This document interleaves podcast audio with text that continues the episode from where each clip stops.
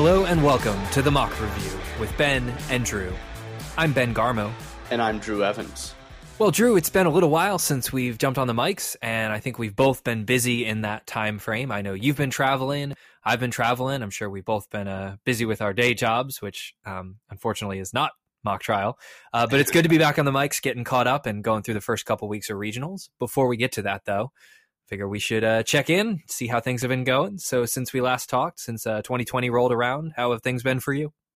Uh, pretty good. Can't complain too much. Uh, sadly, I have not gotten to go to quite as many AMTA tournaments as I would have liked uh, throughout this January and, and early winter season. Um, but uh, I've spent most of my time really working with the high school team that I coach. Uh, I'm really proud of them. I'll give them a brief, brief shout out. They just made it uh, to the state tournament for their first ever year existing. Um, so I'm really, really proud of them. They did a great job. I tried to definitely incorporate a lot of uh, what I've learned from AMTA into it, and I think that it uh, hopefully seems to have paid off for them. So I'm really proud of them. Uh, I'm looking forward to going to regionals next week and watching uh, both Haverford and UMBC in DC. Uh, but other than that, I haven't been doing a ton with the AMTA circuit. Uh, I know, Ben, you have done a lot more, so I will let you take over. Uh, tell me about Great Chicago Fire. That must have been fun. Great Chicago Fire was a lot of fun. Uh, we have been all over the place since we last talked. Uh, this is actually my first weekend at home, really since the beginning of 2020, because that the last two weekends in January, my, my A team was at Cube Eight. Uh, Columbia did an awesome job running the the, their tournament this year in January uh, at a lovely snowy weekend in New York City uh, at Brooklyn Law School, which is a fantastic facility. Uh, and then uh, two weekends ago, my A team uh, w- with me was at Great Chicago Fire. B was at Hilltop, hosted by Georgetown. C was at Blue Jay, hosted by Johns Hopkins. Um, Chicago Fire was a lot of fun. We did have a, a bit of a challenging travel day. We took off from Baltimore. We shared a flight with Patrick Henry. Um, and uh, we landed in Grand Rapids, and then we tried to get in Chicago again, and then we went back to Grand Rapids, and finally, the third time we tried to land in Chicago, we did finally uh, get there. Uh, but Chicago did an awesome job, I think. I know they're not the hosts of nationals, but we got to compete at the Daley Center, which is where nationals is going to be. It's beautiful, beautiful facility. Uh, courtrooms are great. Uh, no, no shot at you, Drew, but the elevators work really well. Um, so it, it's, I think it's going to be. Hey, fair enough. Fair enough. uh, I know it wasn't your fault. I know you guys had nothing to do with it, but uh, Chicago Fire was just a lot of fun. We got to see some really fantastic teams, and I'll, I'll say this one thing: for a long time now, I've wanted to see closing arguments between uh, Sydney Gaskins and Regina Campbell, and round four.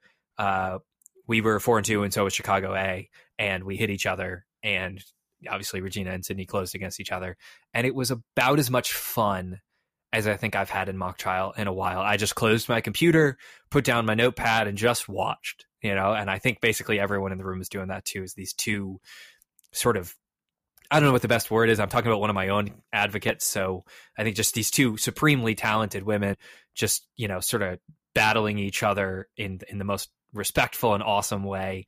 Uh, two people who, you know, I don't know this for sure about Regina, but but I can say for Sydney, we'll be back at Trial by Combat. I'm willing to bet probably both of them will be. So we had a great time at Chicago Fire, uh, and then last weekend I was repping in Orlando and had a lot of fun too. So it has been a very very hectic stretch. Like you said, we're in DC next weekend.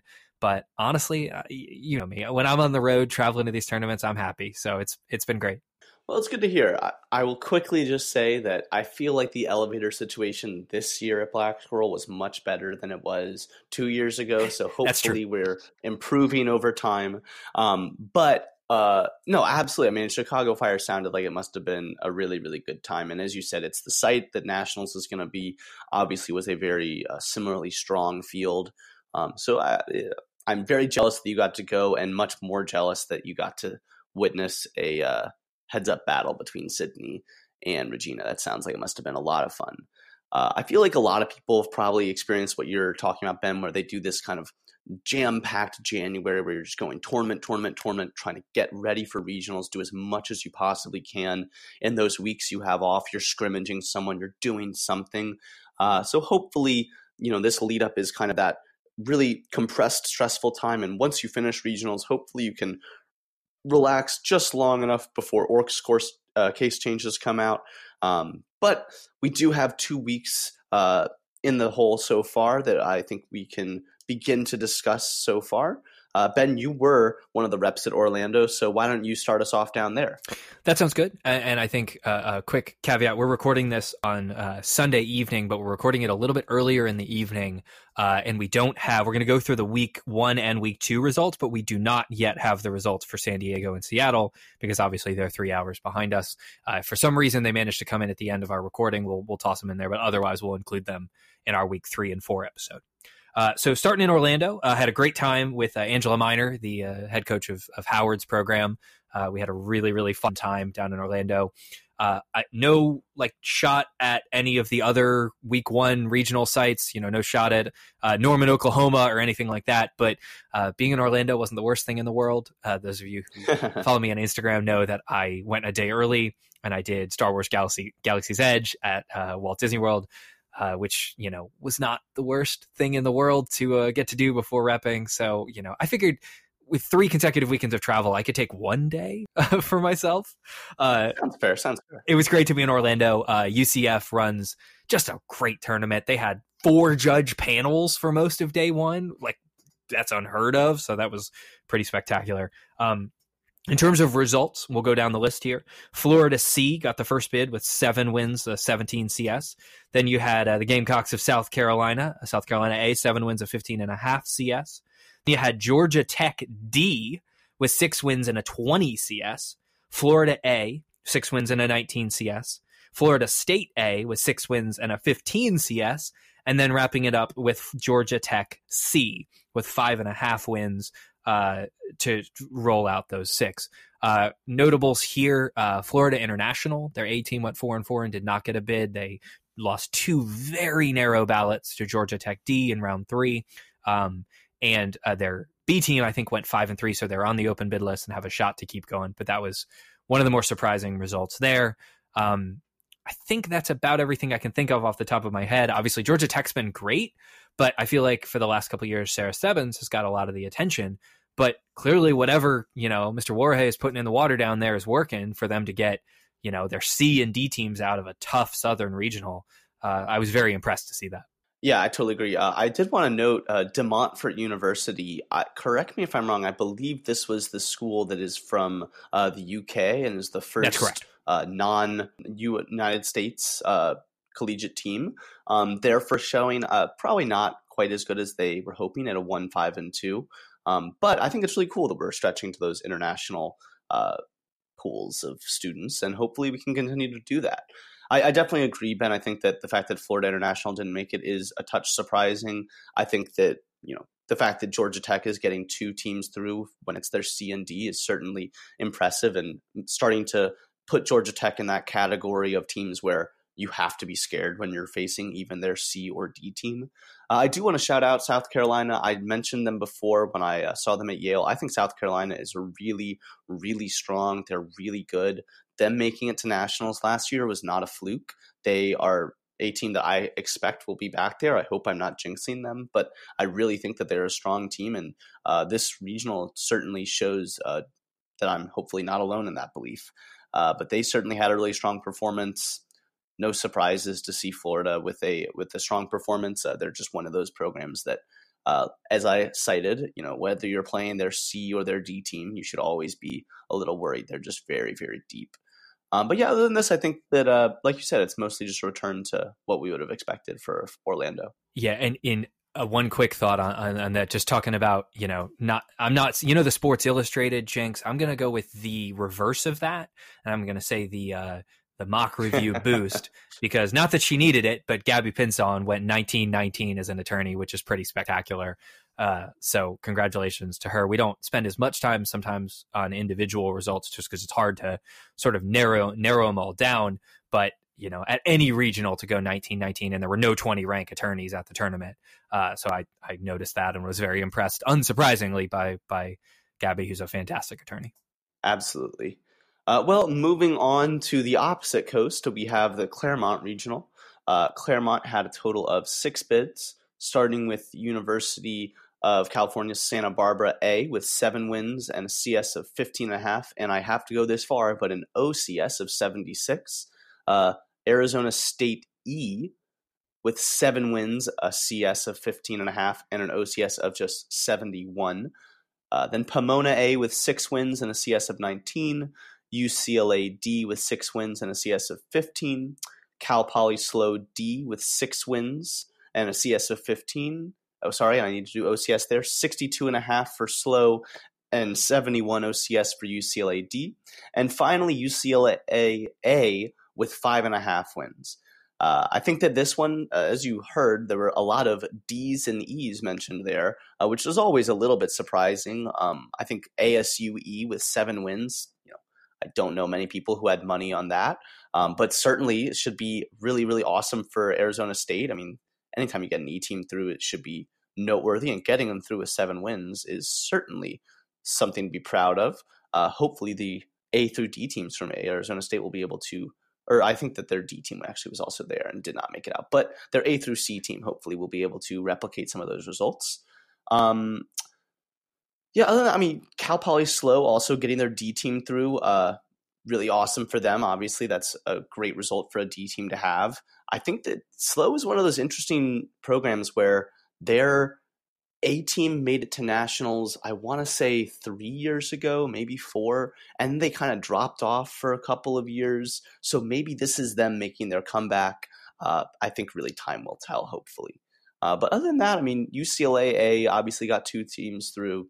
Not surprising there. I think that they definitely had a bit closer of a call than they wanted to um, after dropping their first couple to UCL, uh, University of California, Santa Barbara. I apologize.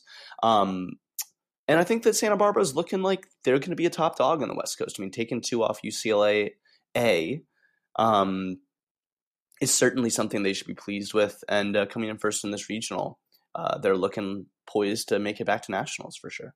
Yeah. Um, one, I don't know, correction is the right word, but one thought. So sure. Arizona State E and F were at this tournament ah, because sure, why not? Like I haven't heard these many this many D's, E's, and F's since my high school transcript, but uh, like that's I, the notion of fielding an F team in and of itself just makes it harder for me to sleep at night let alone you know getting an E team through that's that's just pretty incredible uh, and then I agree with everything you were saying about Santa Barbara you know I know like kind of fluky results can happen sometimes but I don't care if it's the flukiest result in the world. If you take two and they weren't plus one plus one, they were plus eight plus eight off of uh, UCLA, like that's that's an accomplishment no matter what, you know. So that like that speaks to their strength.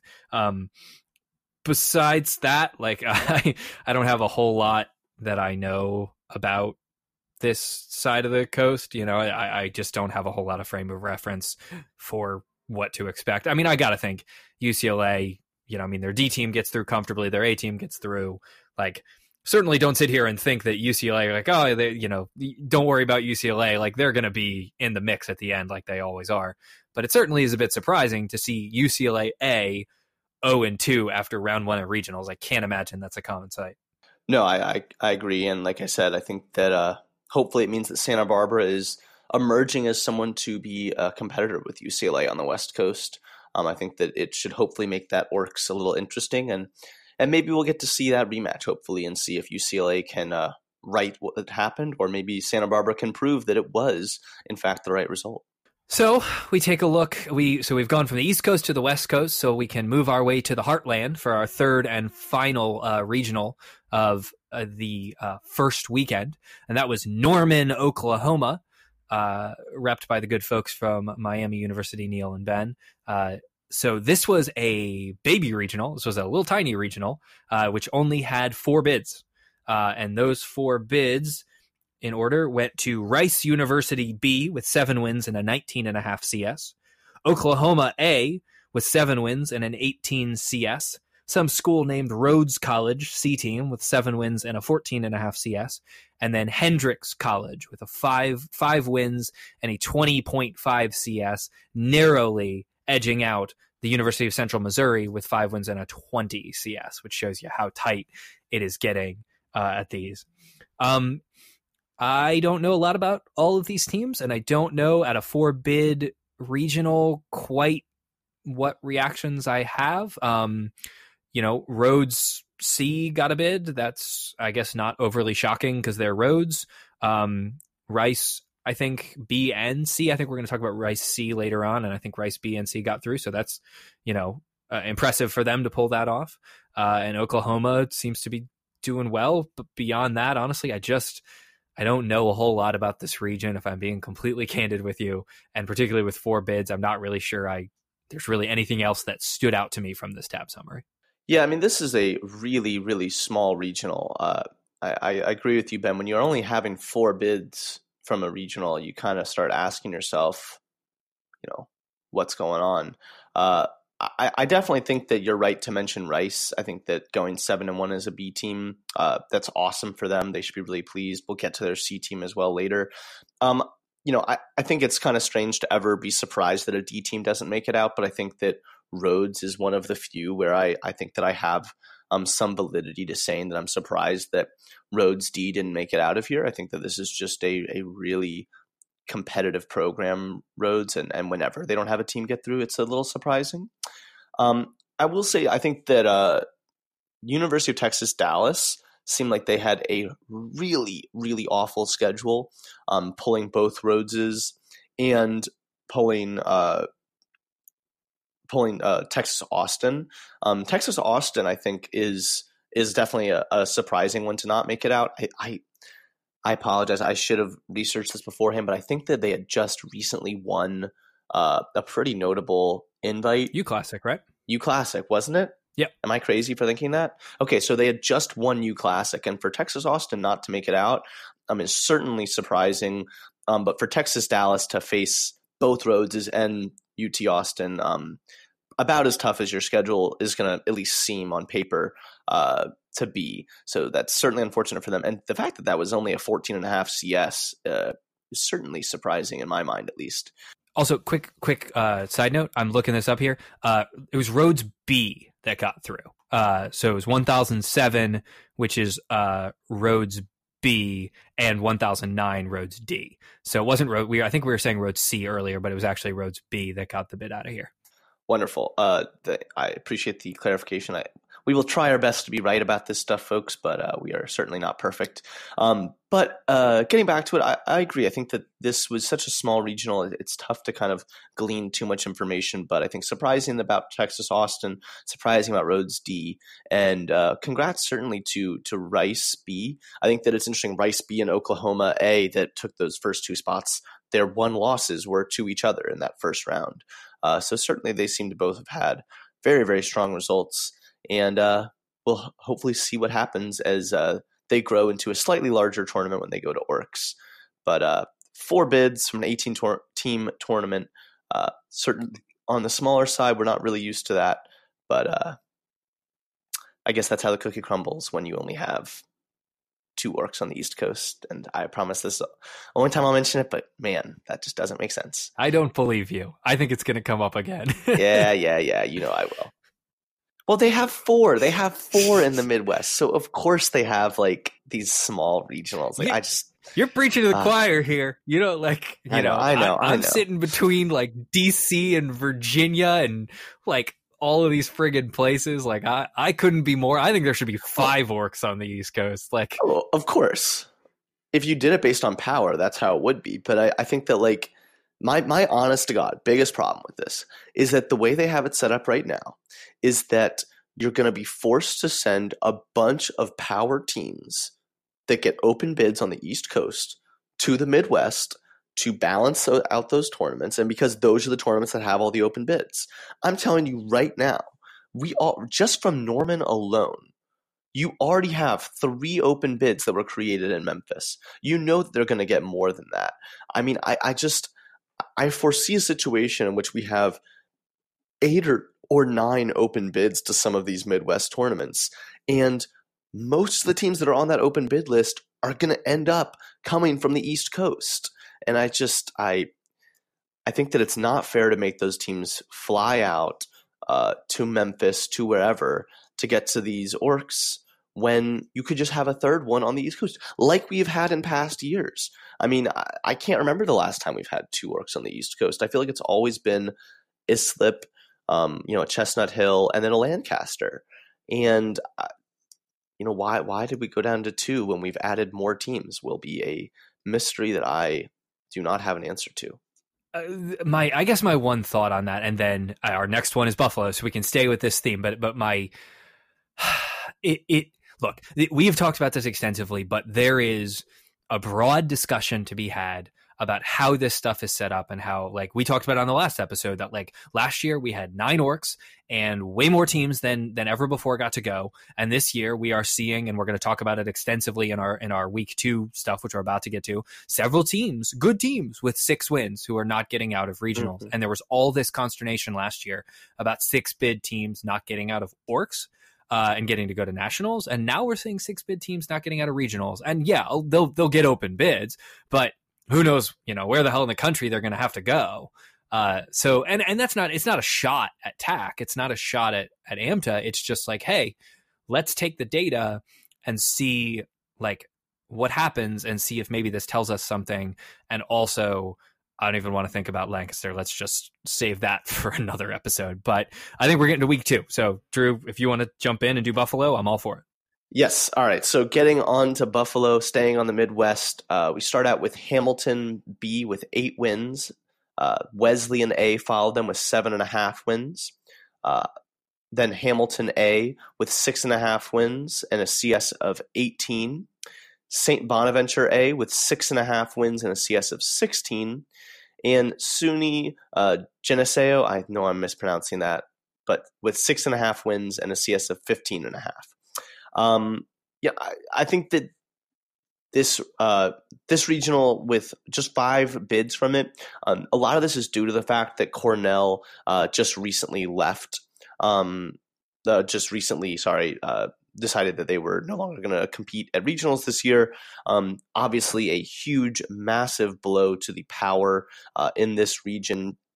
Um, I think that to a certain extent, when you have that lapse of power, um, there's sometimes would be concern that oh, is this going to allow in teams that don't necessarily deserve to be there? I think that these five probably do. Um, uh, I think Wesleyan and Hamilton both have obviously very impressive records, and you know, it should be noted that Hamilton, uh, the losses that they have are are only to each other. I think that they were pretty clearly uh, in a strata above some of the other teams there, um, which is, I think, to a certain extent what you would expect once Cornell leaves.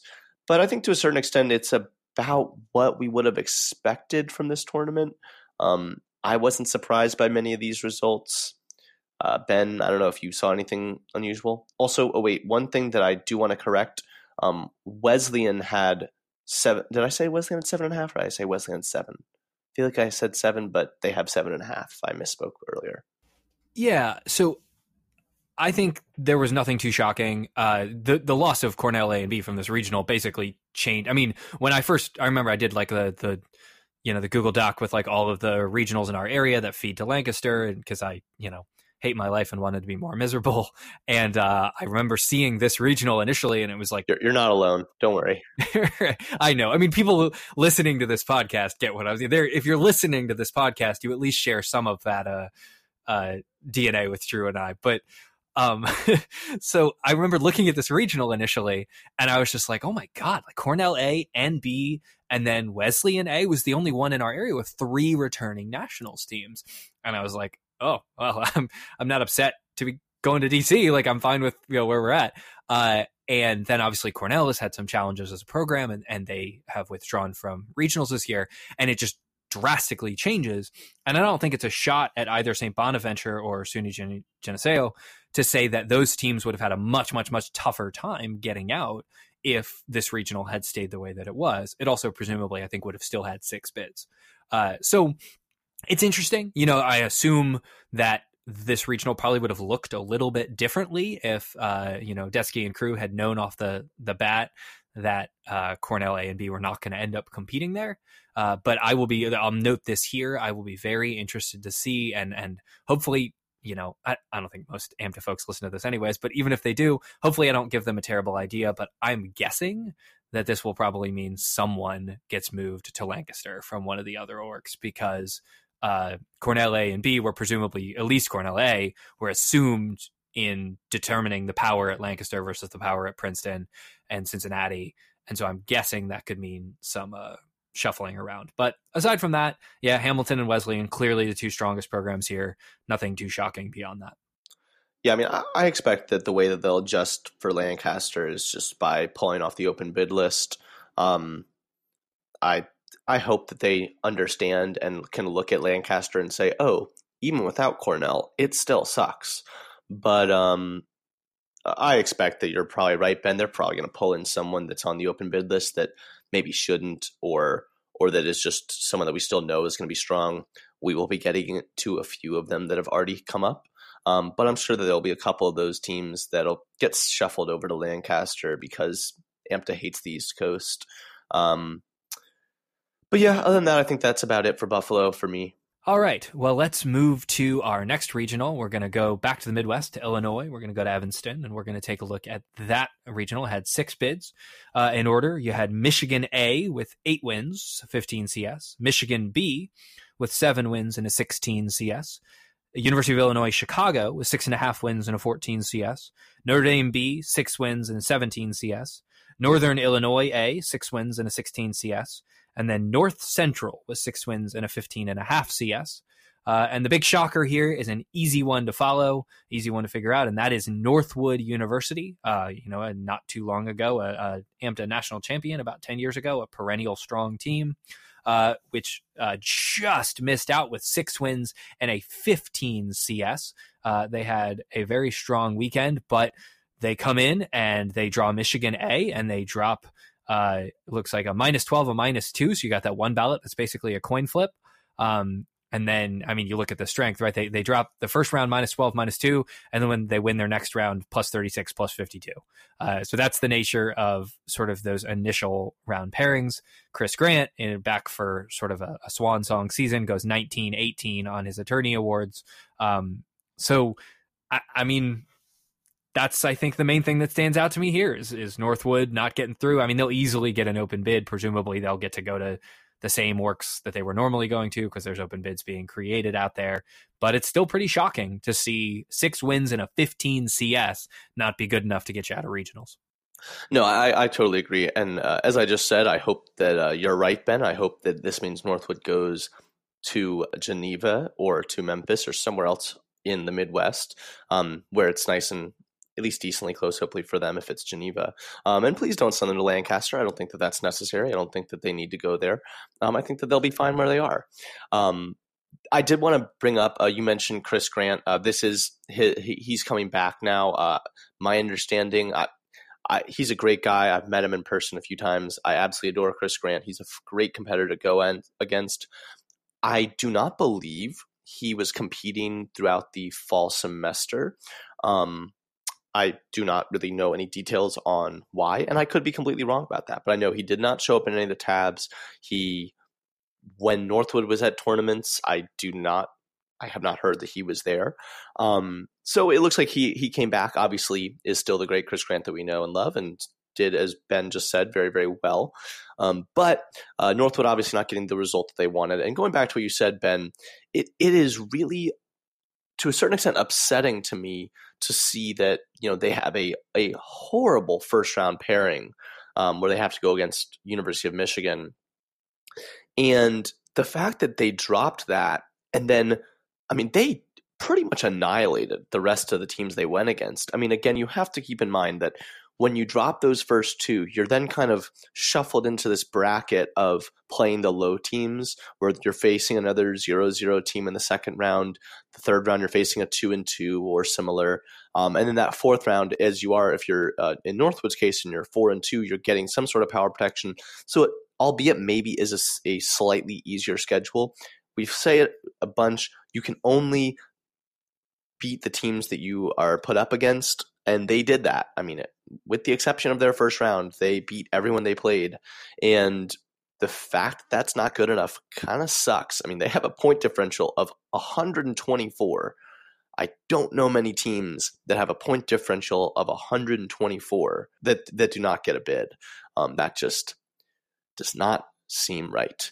Uh, but All right. Additionally, we have uh, Michigan A and B both coming in top two spots at that regional. I think that that surprised a grand total of no one there. Um, also, Notre Dame B coming in with six wins. I, I, feel like Notre Dame B has been kind of getting a lot of traction lately and, and kind of steadily improving. So it's good to see them doing well. But other than that, I don't think this was a terribly surprising regional. Um, nothing much else that I had of note. Uh, ben, do you have anything else you wanted to add? If not, we can move on to Houston. Yeah, I think you pretty much covered everything. It was good to see Northern Illinois back at Orcs with a, six wins, and that stood out to me. Uh, but other than that, uh, I think you know that's about everything I saw. Cool. All right, moving on to Houston. Uh, Houston had just five bids, uh, starting with Baylor A with eight wins, then St. Thomas uh, from Texas, we should specify, with seven wins, Louisiana Monroe with six and a half wins, uh, Louisiana State University with six wins, and Rice C with six wins. Uh, both LSU and Rice both had a CS of 14 and a half, and that tiebreaker came down to uh, their OCS. Wait, that is not right. Sorry, Louisiana State University had a CS of 16. Rice had a CS of 14 and a half. Anyway, I, I, think that definitely Rice getting their C team through, and it should be noted their A team was also there uh, and did not manage to get out. But the B and C team picking up the slack for Rice. Uh, love to see fellow smaller schools uh, with some really really awesome success, especially with them being such a new program. Awesome, awesome to see from Rice. Uh, Baylor eight wins. Yeah, I mean that's pretty much what I think most people expected out of Houston. Um, ben, I'll toss it over to you though if you saw anything else. Uh, well, I think the main thing here, besides that, is we had two more six-win teams with lower CSs, but we had Absolutely. looks like uh, Millsaps and Louisiana Monroe B. Millsaps had six with a two and a half CS. Uh, Louisiana Monroe B had six with a twelve CS. Um, so, I mean, you know, those are lower uh, CSs, but it's still, you know, it's just a little surprising, a little weird to see you know teams i mean so like louisiana monroe b for example they came in um, and they drew baylor a. They dropped two and then just similar to northwood they then dominate. They go plus 21 28 8 19 4 11 so they were never really in danger of dropping any other ballots. Um, now again with six wins they'll almost certainly get off the open bid list even being lower in priority because they'll be the second bid I mean, they'll be ahead of all the five and a half and five win teams. So it's like if you're a five and a half or a five, you know, if you're Florida International and you're sitting there really, really hoping that the open bid list gets down to you, seeing six bid teams, six win teams not get a bid, even with a lower CS, is, you know, a little surprising and probably a little frustrating. But that was really the only other thing that uh, jumped out to me. Like you said, Baylor going eight, no, you know Baylor is is just has really established themselves as a dominant program in that region over the last several years. Uh, and I think that was kind of everything that jumped out to me as far as I saw. Yeah, I mean, I I, I think that's about it. I, the one thing I'll just add is that to your point, Ben, I think that last year we saw teams with as low as like a four and a half. I feel like I remember um, record making it through to uh, to orcs, and I think that this year I feel pretty confident in saying that there are going to be multiple five win teams, and I'm going to go so far as to say that they're that are from the first the first from that school that will not make it to Orcs. I do not think that five wins is going to guarantee teams a, a, path to Orcs. I just don't think there are enough spots this year, um, and I think that kind of sucks. If I'm being totally honest, I think that that is not awesome. Um, so I hope that uh, that that I'm wrong. I hope that everyone that gets five wins is able to move on to Orcs. But um, it's going to be tough this year for sure. One other thing, actually, that I just noticed as I was looking at this tab summary, um, Texas A&M A, uh, on the heels of a bid to nationals last year. Oh, how do we forget? Did not break from regionals. Um, yes, they had five wins and a 13 and a half CS, which candidly is probably not going to be good enough for an open mm-hmm. bid. Um, they had a tough. They came came in round one. They drew St. Thomas, dropped two narrow ballots. Round two, even after dropping two ballots, they get Baylor B. Um, there must have been something interesting going on there because Baylor B had a plus 11 and a, and a, tie. So they had one and a half wins and they get uh, Texas A&M who only had half a win. Uh, or wait, no, they, they were, they were, they had one win. So uh, it was, it's interesting whatever was going on there, but I mean, I'm sure that's got to be tough for Texas A&M coming off of a Nationals bid. Uh, and I know they didn't win a ton of ballots at Nationals, but still to get there at all, uh, and then to uh, to not get out of regionals in a way that that very well could mean that their season's over. Um, that's a that's a tough result and a very surprising result to see. Moving on to Indianapolis. This was a six bid regional. Uh, and we'll go down the list starting with, and I know this one is going to shock everyone, but Miami A, uh, Miami of Ohio A with eight wins. Then we had Notre Dame. Was this Notre Dame A as we're getting to uh, Indianapolis? Because um, I know we already talked about their B team. Um, 11, 13, Notre Dame A. Yeah, so Notre Dame A with uh, seven wins. Then we had Missouri A with six and a half. Miami B with also a six and a half, but Missouri had a 17 and a half CS. Miami B had a 12 and a half CS. Hillsdale B with five and a half and a 19 CS. And then Quincy A with a five and a half, 16 and a, five and a half wins, 16 and a half CS. Um, again, nothing too overly shocking here. The first team out was Notre Dame C uh, with five wins. So, you know, I mean, they're continuing to have a very strong performance. Uh, and then, I mean, Miami A goes 8 0. I mean, it's like you, I'll say this there's not a lot that can make me blink when I look at these tab summaries. Um, Miami A mm-hmm. rolled out with an 8 0 and a point differential of 177.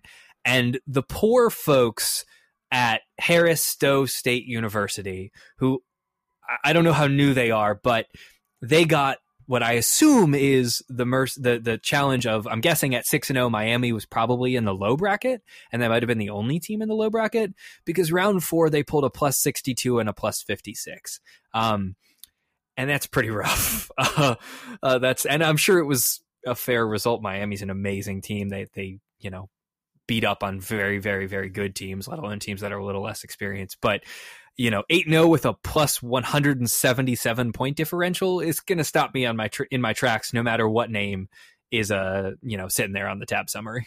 Yeah, I mean, I think that whenever you're winning uh, two combined ballots by over 100 points, something was uh, interesting there. Uh, you know, it is interesting because I think it to a certain extent comes back to how you judge. I mean, there's so many judges that that refuse to use the full range and prefer to do more of a, you know, everyone starts at an eight, and if you win, you get a nine or something like that. Um, and I think that as a result, sometimes you'll see, in my opinion, more surprising results or closer results than maybe they realistically felt um, being in that room because judges are scoring that way. And uh, you know, I will say that I think this is one of those times when maybe using the full range isn't quite as beneficial as as we like to think it would be, just because you know, it's good to differentiate and say, yeah, like this team was solidly better, but like, you know, do those kids really need to get after they've already had a tough weekend, after they're already two and four going up against Miami? You know, do they need to see those ballots where they're losing by that much? I mean, no, like that's just not, in my opinion, productive for anyone. Um, I don't think that Miami is like sitting home and like, haha, like we won by a hundred points. Like yeah. that's what we're proud of this year. Like I don't think that they feel that way. I, I hope not. Um, I think that there's more to this activity than that. And I guess uh, the only thing I would say is like, you know, if you're if you're judging and you realize one team is way better than the other, you know, I don't think you need to make sure they win by 50 points to get your message across. I think that uh, that's sometimes can be a little overkill, but certainly uh, not a fluke. Miami definitely deserves uh, to be going eight and zero oh through. I mean, they're a solid, solid program, um, and I I can't say that I think any of the other results were, were terribly surprising. You mentioned Notre Dame. Like I said, I, I think they've been doing very well. Um, DePaul had a pretty rough schedule. Um, I guess a little surprising to not see them making it through, but uh, I wouldn't say shocking. Um, other than that, though, I think that this is about. I mean, this was this was the Miami regional. This was the Miami and then everyone else regional. So yeah, nothing terribly surprising. All right, we'll go ahead and move on to Richmond. Uh, so the Richmond regional had a total of six bids, starting with Duke A with eight wins, uh, followed by Howard B with six wins, Richmond A with six wins. Uh, sorry, both Howard B and Richmond A had a CS of 20. Howard B had an OCS of 70.5, and Richmond A had an OCS of 63.5. Uh, fourth was Patrick Henry C with six wins and a CS of 16 and a half. Duke C came in with six wins and a CS of 14 and a half. And Howard A came in with six wins and a CS of 14. Um, notable uh, Patrick Henry D did not make it through. Uh, they also had six wins, um, and they had a CS of 13, uh, slightly lower CS. Um, and again, I mean, this is Patrick Henry D. Uh, you know, Patrick Henry, as we mentioned many times, they're just one of those really deep, really impressive programs. Uh, but I think that just the the mere fact, whenever you have six teams that have six wins, um, it speaks a lot to the the level of talent and closeness of the uh, competition at a regional like this. Um, Duke A coming in with eight wins. I, I really think Duke is going to have a strong year. I think Duke is looking really, really good. They've had some strong, strong showings, and Tristan Malhotra. Um, uh, I I remember last year when I I faced Duke at GAMTI and I opened against Tristan. And I I had always thought I was an okay opener. I do not think I was a great opener. Tristan is a great opener. He finished the opening. I turned to my team and I said, "All right, guys, like, sorry, this is uh, going to be interesting." Um, and the rest of the year, my team was always like, "Can you be more like him? Like, that would be great." um, he is a truly spectacular competitor. I look forward to seeing um, him in his senior year and the leadership that he's going to bring them. Um, also, just uh, a good friend of mine, Eric Reutman, is, is coaching that team, and he's clearly doing a great job with them. Uh, they should be very pleased with the result. And I think it just looks kind of funny when you look at the uh, tab summary and you see the outstanding attorneys, and you see the first three are all from Duke. Um, the first one, Nelly Sun, uh, appeared to have been from Duke C, but still, it just always looks fun to have that uh, that accolade to, to to share. So congratulations to Duke. Congratulations, obviously, to Howard and to Patrick Henry. Um, all strong showings from all of those programs, as well as Richmond. Um, but I think that this was clearly a, a, pretty dominated field by those couple of regional powerhouses. Yeah, so I, I agree with everything you said. Duke is going to be very, very good. I think they're definitely a team that's going to improve upon their performance last year. You know, even in the witness category, they were pretty dominant too with several uh, witness awards. Uh, Richmond is a really interesting program for me. You had Akila uh, from Richmond who got 17 17 as an attorney. He's an excellent attorney. We've faced him many many times uh, and they're a program you know they had like a couple really strong years uh, and then they were down just a little bit and they didn't get through but I, I, would never count them out i certainly think they're a threat to get through um, and I, I, think the Greenville Orcs is, I mean, just like every all of the, you know, I know we were moaning about the East Coast Orcs. I mean, really, we mean Northeast Orcs because obviously you have Greenville and Memphis. But uh, you know, all of these teams to send Howard down there, Howard. I mean, they're so good.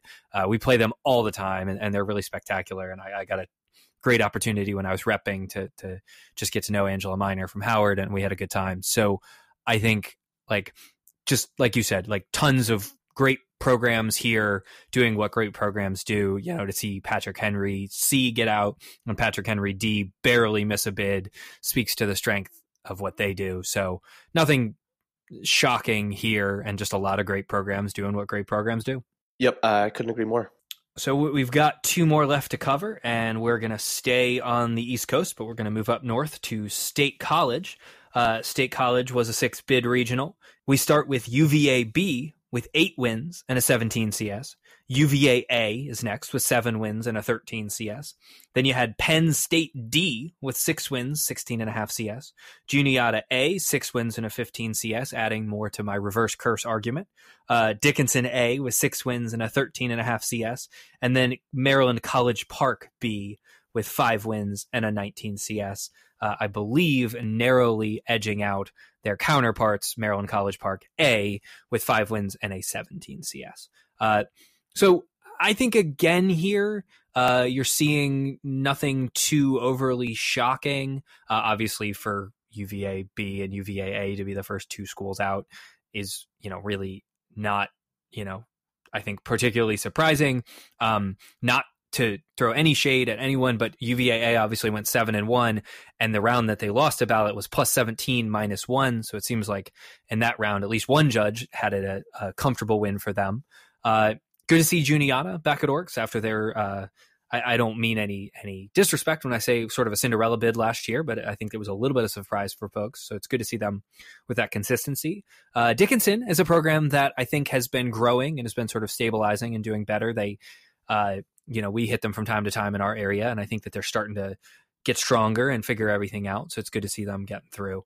Uh, and then obviously our good friends up the road at, at College Park, see them back at Orcs is, is awesome. So I, uh, you know, I think this is another regional without a ton of shocking results. We didn't have any, you know, this is one of the only ones we were seeing with a five win team get out, which we're not seeing a ton of. Uh, but other than that, I, nothing else really stood out to me. I don't know anything if I missed anything that, that you, you saw, Drew. Uh, I think that you mostly covered it. I mean, wasn't everyone shocked to see UVA take the first two spots? Um, I mean, obviously they're UVA. I think that uh, that was definitely to be expected. Uh, to your point about Juniata, yeah, I mean, this is. I think this is a really important showing for Juniata because it shows. So last year was their first year ever existing, and to make it uh, for a second year in a row you know, I think that they are probably one of the very few programs out there that can say that they have always made it through regionals. Um, they have never failed to send a team through. And their B team had uh, five wins and obviously a, a, lower CS at 11 and a half. Will will I, I am suspicious, as you said earlier, that, that that may not be enough to make it through to Orcs. But to have a such a new program, and again, I love to mention this from such a small school um, that is making it through with not just one but possibly two teams um, is really really impressive and really really does deserve a shout out.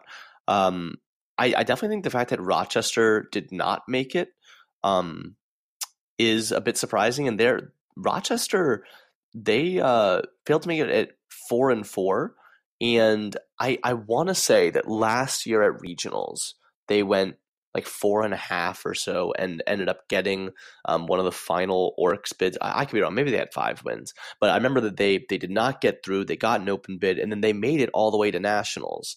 And it seems like this year um, they didn't quite squeak it out um, and we're not able to make it through to orcs and i there's there's just no way that a four and four team is going to make it um, through this year. I you know it's unfortunate for rochester but there does not seem like they will be at orcs this year. Um, but yeah, other than that, I think you mostly covered it, Ben. I will say that Penn State C, the the team that did take a bid, uh, take a ballot off of UVA, seemed like they had a pretty uh, a rougher schedule. Um, considering they did take a ballot off of UVA, if we assume that that was on merit, then they clearly had a pretty uh, that's pretty impressive. Um, they dropped two mildly close ballots um, to to Juniata following that.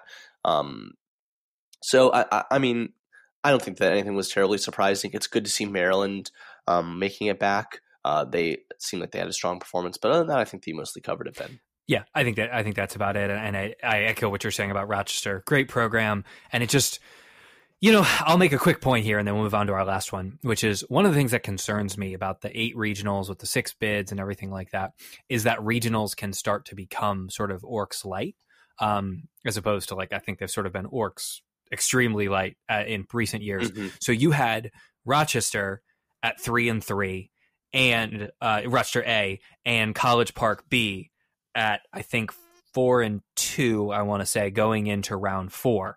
Um, so both of them needing ballots to get through, and they split.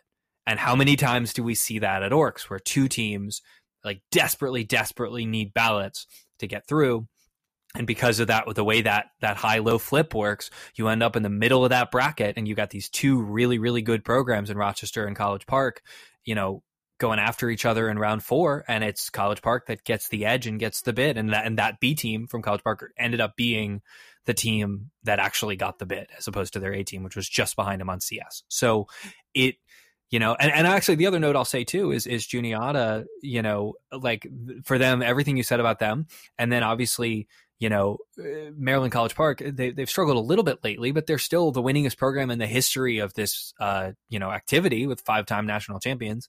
And so for Juniata A to take two off of College Park A, I think no matter, you know, how recently any of those results have been, is still surprising. Uh, and, and an impressive showing for Juniata. But I mean, it's we're such good friends with the folks at at Maryland, and so I'm really, really, really happy to see, even with what looks like two very tough schedules, that they'll be at Orcs this year because we hit them at GAMTI, and they clearly deserve it. Uh, so, so kudos to them on that as well. Alrighty, well, moving on to our final regional. Uh, again, as Ben said earlier, we do not yet have the results from San Diego and Seattle yet, uh, so we'll be dealing with those at a later date. Um, but to close it off, we'll be talking about Wheaton. Uh, the Wheaton Regional had six bids, uh, starting with a shocker uh, Chicago B with eight wins, then Chicago C with seven wins, then Macalester B with six and a half wins then Loyola Chicago A with six wins and a CS of 18 and a half, followed by Iowa C with six wins and a CS of 18, and finally Macalester A with five wins and a CS of 19. Um, first things first, Chicago made it through with their B and C team. Uh, shocking no one. Chicago, just a really deep, really strong program. Uh, I think that it that definitely was not a surprise to anyone there. Um, I think Macalester getting two teams through. I'm going to keep doing it. Another small school sending two teams through. Really, really worth noting. Good for them. Uh, that's a really, really awesome result for Macalester. I don't feel like they have have made it to Orcs in the past couple of years. I could be wrong about that. Maybe they have, but um, regardless, really, really strong showing for them to get those two teams through. Um, the last thing I'll, I'll, quickly mention is Loyola Chicago um, getting through means that this activates the World Cup bid. Um, and for those that don't understand what that means, essentially they automatically, because they are the hosts of nationals, will be going to nationals. They can write their name um, right now uh, on that earned bid list. They they will be there. Um, what this means is that at Orcs, at uh, let me tell you which Orcs, at the Cedar Rapids orcs, if they do not receive one of the six bids to nationals from Cedar Rapids, then it will create a couple of open bids and Loyola Chicago will immediately get to go and it will create, I believe, three open bids to go with them to create kind of a, a final uh, a, a, even number of teams for the bracketing. Uh, so this is really important for teams that are you know do, that do well at orcs that maybe barely don't make it out um, that would be at the top of that open bid list. If Loyola Chicago does not make it through, it may mean that you get to punch your ticket to nationals as well. Um, so hopefully. Uh, Loyola Chicago uh, will do as well as they can, but um, if they don't make it through, it will definitely ease the pressure on some teams that are narrowly missing out on nationals this year. Yeah, so I think the, the World Cup bid is super interesting, uh, sort of wrinkle and everything. Two notable results that I do want to mention here were the two honorable mention teams, which were Wheaton A and Indiana A. Both surprising to see; those are very, very good programs, and so to see them not get through, I think you know is is a bit surprising. We hit Indiana recently at, at Cube Eight, and they were excellent. Um, and I don't I don't think it was their true A team, but it was it was a good team that we hit, and you know for both them and Wheaton not to get through. I don't know with the World Cup bid whether or not it will be uh, one open bid or three open bids. Obviously, three would make sense in terms of even divisions, but I don't know like I just I have never asked anyone and don't know off the top of my head if uh, Loyola is prepared to expand to 52 teams as opposed to 50, where in theory, I guess we could have a 26 and a 24 team division, um, which might be slightly unfair. I don't know statistically if that makes a huge difference in terms of whether or not you get through uh, to that that top bid in, in each round. But yeah, it's it's I, I'm a huge fan of the World Cup bid. I think it's a really really great thing that they do. If you go through the effort to host nationals. You should be rewarded for that. Uh, and obviously, the past couple of years with Elizabethtown and Hamline, we haven't had it come into play since it was passed. So it will be very interesting to see. Uh, obviously, if they just get their own bid to nationals, then we won't ever have to deal with it this year. But uh, this year, we could very well, given that they're a team that frequently gets to Orcs, but I think hasn't gotten to nationals uh, recently. I think there's at least a decent chance uh, that it could come into play, and I'll be interested to see how it plays into things. But other than that, I think you saw some good programs. I, I agree with you about Macalester. Iowa C shows the strength of their program. You know, sort of a historically strong program in AMTA, and and I think nothing too shocking beyond that. Or I guess the last thing I'll say, uh, Chicago C, we actually hit them. They jumped into the Great Chicago Fire Field uh, due to I think a last minute cancellation, and uh, we actually hit them in round three, and they're very good. Uh, they were not the caliber of a regular C team, so it does not surprise me whatsoever to see them being the second team out because they're. I thought they were excellent in the round that we played them against. So, so uh, props to them for doing what they do. Yeah, I'll echo that, Ben. I think that seeing Indiana and Wheaton not make it through is definitely uh, a tad bit on the more surprising side. They're both two pretty strong programs. Um, I feel like Wheaton is going to be right on that interesting spot where there are five wins. Uh, I don't believe they have more than two teams. So they're, they're a team that had 18 and a half uh, CS. That's going to probably be the highest team on their the open bid list for them, and will be the only team um, looking for a bid for them. So uh, whether or not five wins in the CS of 18 and a half is going to be good enough to earn an open bid, it's going to be really interesting and really close. Indiana at five wins with a CS of 16 and a half I don't know. I think it's going to be. Oh, I, I we'll see. I, I, think that 16 may be a little bit too low though this year. I just think it's going to be really tough to get those open bids. I don't think there are going to be that many of them. So we'll see. Yeah, so I'm looking at the open bid list right now, and it's with all the regionals except for two this weekend, and I think about 60% of the regionals left still to happen because I think we only had three the first weekend. Uh, and there are four like right now uh wheaton with five wins and a cs of 18 and a half is eighth on the open bid list and that's with about 60% of regionals still to come in. So i, I think you know interestingly enough there's no five and a half teams. It's just six or five. Uh it's it's gonna be dicey. Right now it says open bids to be offered eight at the top so i guess right now they would be right on that on the edge and i'm guessing it's going to continue that way. I mean, you've got some powerhouse programs that have gotten through. You know, think like Arizona State has gotten through. You know, an E team, so there's going to be there's going to be more bids created, uh, and I think we'll still see a healthy number. So I think Wheaton will get there, uh, and Indiana's one spot below them. But you know, if you're someone like Texas A&M, five with a 13 and a half, I'd be sweating a little bit because it's you know five wins this year. It is it is far from certain that's going to be good enough. Yeah, and and again, I mean. Uh we're going to wrap this episode up in a second, but I, I really think that I personally would rather us see a bunch of those teams get to go to Orcs, get that experience, have fun, do that, rather than just have to sit at home. And I mean, like, I know people hated the whole uh, five bids from Orcs thing. I, I get it. Like, I, I'm not going to sit here and say that that was a great system. Um, I think that there are other possible fixes we could have but at the end of the day, like I just think it's better when we have more people able to compete, more people able to do this activity. And I think that this year there are going to be a lot of teams that people feel deserve, have worked hard, are talented, and should be at Orcs that are not going to be there this year. And I think that that is a bigger problem than, uh, you know, people feeling like Orcs is is too rough. I don't know. That's just my thoughts on it, though. Yeah. Well, I am glad that we got to go through the first couple weeks. We plan on doing another one of these episodes after uh, all the regionals have been completed. Uh, and in the meantime, Drew, I mean, we're recording this on Sunday night. Hopefully, I'll get it out in the next like 24 hours. And in four and a half days, I presume you guys will, and we will as well make our trek to DC for that uh, quest uh, to Orcs. I'm looking forward to American University hosting what I'm sure will be an excellent regional. And you know, I, I, it's it's always funny. Like I was saying this to a, a fellow coach recently. You know, we uh, got our first bid five years ago. This this will be our if we get through this year, it'd be our sixth year in a row.